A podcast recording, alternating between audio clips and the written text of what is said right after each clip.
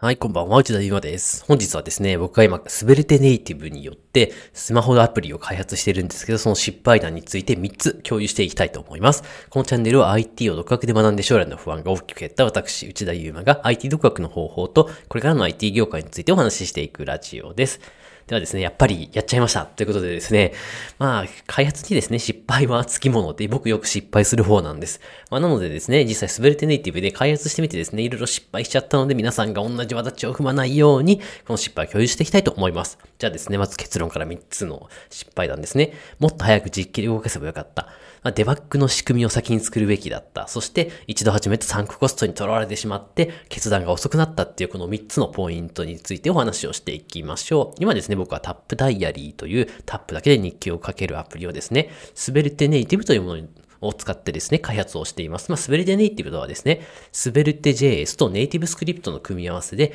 いわゆるクロスプラットフォーム開発ということでですね、一つのソースで Android アプリ、iOS アプリ両方作れるっていうものなんですね。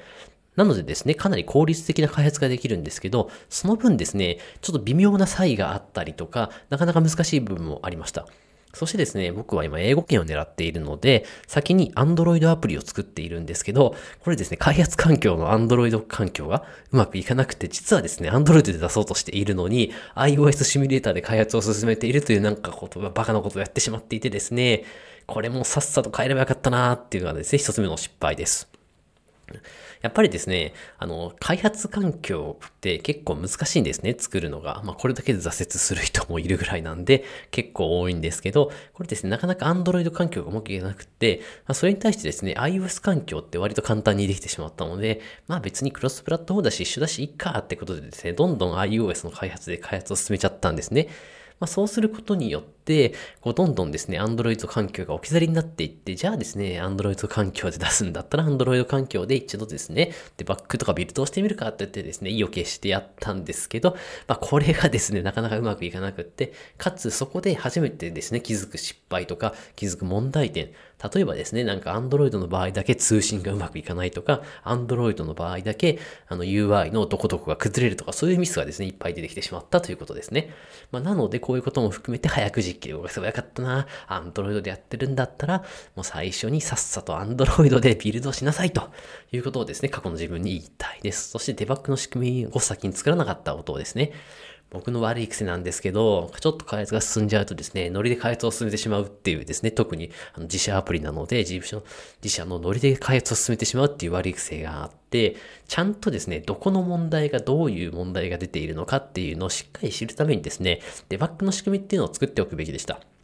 やっぱりですね、ウェブアプリに比べて、ネイティブアプリってコンパイル型言語なんですね。Web アプリだったらですね、例えばそのまま PHP をスクリプト言語として動かすんですけど、ネイティブアプリの場合ですね、一旦自分の書いたコードをネイティブアプリのコードに変換してから動かします。なので、エラーが出たとしてもですね、どこのコードでエラーが出ているのかっていうのは結構わかりづらいんですよね。なのでそこをですね、きっかり知るための仕組みを先に作るべきだったなと。これもですね、ノリである程度動いちゃったんで、まあ、いっかと思って、とりあえず、ガンガン行くぜって進めちゃったのがですね、初期の大きなミスで、結局ですね、デバッグに時間がかかって、トータルで見ると時間がかかっちゃったっていうですね、もうバカな失敗をしました。そして最後ですね、サンコストに取られたっていうことでですね、まあ、これ現在進行形なんですけど、やっぱりですね、 Svelte Native って、あの、簡単に書けるものの情報が少ないので、調べることにかなりの時間を費やしてしまっています。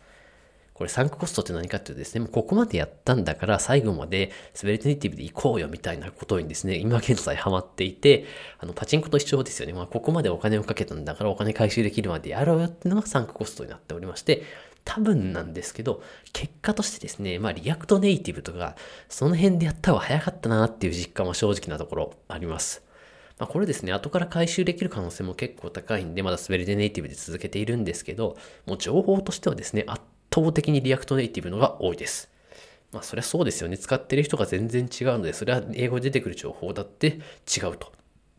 まあ、なのでですね、僕は今情報収集っていうのは主にですね、GitHub の issue とか、公式のドキュメントとか公式のフォーラム、もしくは公式の Discord なんかでですね、まあ、少しずつ中の人と英語でコミュニケーションを取りながらやっています。まあ、3コストに取らわれているっちゃ取られているんですけど、僕がですね、第一人者になることによって、まあ、今後、スベルトネイティブでの開発をですね、広めてみんなに伝えることだってできますし、それこそですね、今後ですね、スベルテがすごい流行るなるなるようなことがあれば、日本でですね、スベルテネイティブの、まあ、第一人者としてのポジションを築くこともできるので、まあですね、結構今は我慢の時期だな、というふうに思って、まあ、サンクコストにとらわれているのかどうかはちょっとですね、自分でははっきり認識できていないんですけど、まあ今ですね、初期投資と思ってスベルテネイティブを頑張ってやっているというところになります。で、滑りネイティブじゃないんですけど、あの、スーパーベースというですね、バックエンドサービスもまだまだ情報が少なくて、情報が少ない同士の組み合わせなので結構苦労している点はあります。まあ、しかし両方ですね、僕が触っている感じはかなりいいツールだなっていう認識があるので、まあ今はちょっと我慢しながらですね、なんとか3月中のリリースを目指して頑張っているところなので、まあこういった失敗ですね、特に早く実機で動かす、目的の優先すべき方の OS の実機で動かすっていうところをぜひともですね、意識して皆さんもですね、開発を進めていただければと思います。特に Android の場合はですね、ns build Android というコマンド一つでですね、APK ファイルですね、Android 用の実行ファイルができるので、それをですね、例えば Google ドライブにアップして Android 端末からですね、直接インストールするっていう方法を行うと、かなり早く実機を動かすことができるので、ぜひともこの方法を使っていただければなと思います。それではですね、本日の最後まで聞いていただきありがとうございました。今ですね、僕が英語圏アプリを作っている理由としてはですね、かなり日本の円安が進んで、まあいろんな状況に対応するためにですね、